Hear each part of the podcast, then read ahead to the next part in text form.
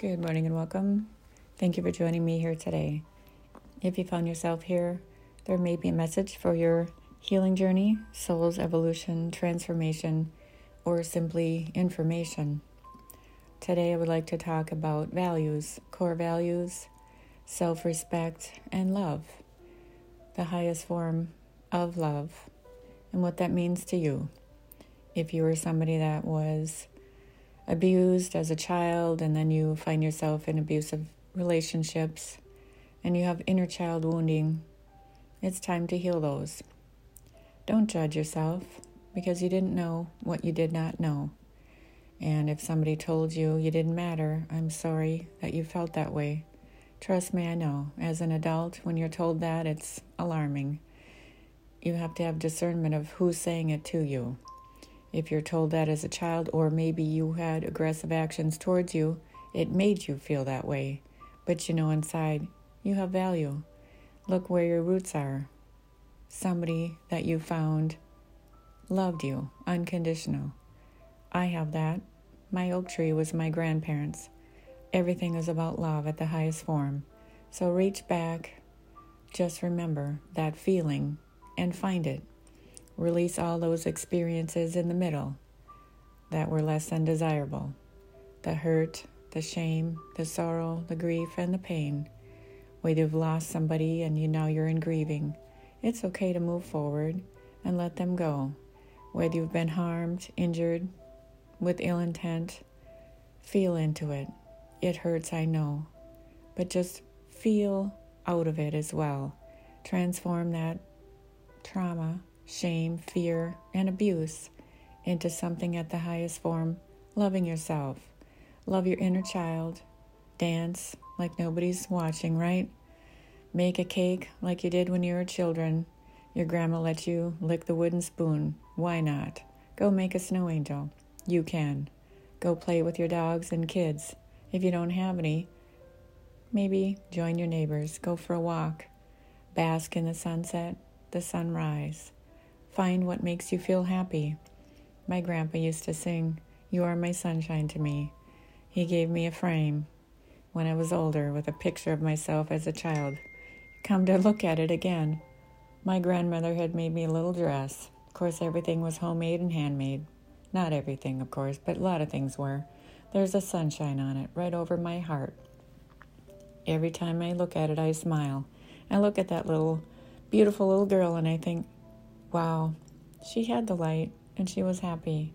Things along the way maybe dimmed your light, right? Just like mine. Get back on somebody's wings, develop and grow. Live within your beauty of who you are. God made you special for a reason, and if you're a light worker and you help others, don't forget about yourself. It's okay for self care. Self care is not selfish. Heal what aspects help you grow. Call back your aspects that you need. Maybe they've grown. Maybe they welcome themselves back into your lives because they were distorted, they were fragmented, they left because of trauma. Maybe it's time to call back your strength. Speak up for yourself. Advocate for yourself because you know all along you were doing it for everybody else.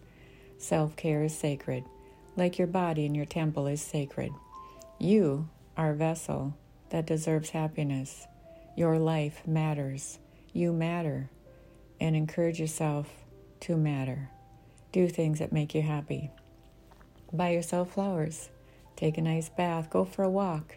Do things you did when you were a child. Yes, keep arts and music in your life and in the schools. Get some activity that makes you happy. Laugh and tear. Walk in the rain cleanses your soul. Whatever you have to do to make yourself happy but safe. Maybe you have a safe environment. Go somewhere that makes you feel safe. Reminisce about things from the past that make you feel good. And if it comes up and it's a trigger, it makes you sad. Why does it make you sad? Is it because it was so priceless? Yes.